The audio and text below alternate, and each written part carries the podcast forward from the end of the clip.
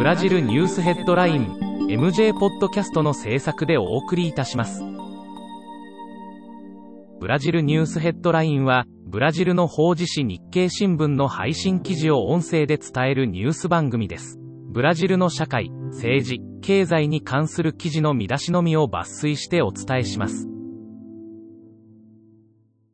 7月30日のニュースです。保健省が26日、新型コロナ感染症の死者が55万人を超え、デルタ株感染者が169人に増えたと発表した。新型コロナの死者数が55万人を突破しましたが、その増加ペースは明らかに減速しています。デルタ株の流行には依然注意が必要ですが、新規感染者数や集中治療室の占有率も低下しており、保健省はこれをワクチン接種の効果と話していますまたサンパウロ州政府は8月に外出規制の緩和撤廃を表明しており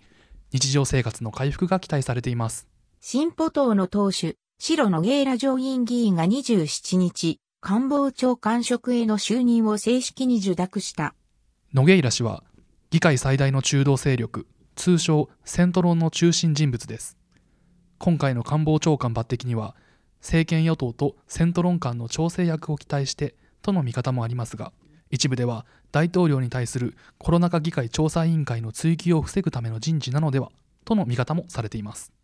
今年3度目の南極寒波が到来し南部から中西部に至る広範囲の農家に甚大な被害が出ている。南極からの寒波によって綿サトウキビトウモロコシなど多岐にわたる作物が霜焼けの被害を受けました。サンパウロ州サンアントニオ・アレグリア市では19日から20日の寒波によって500万レアルにも及ぶ農作被害が出たとされており同市は非常事態宣言を発出し対応を急いでいます。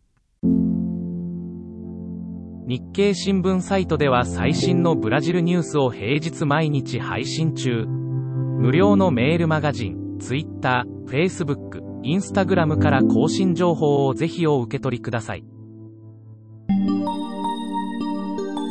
ブラジルニュースヘッドライン。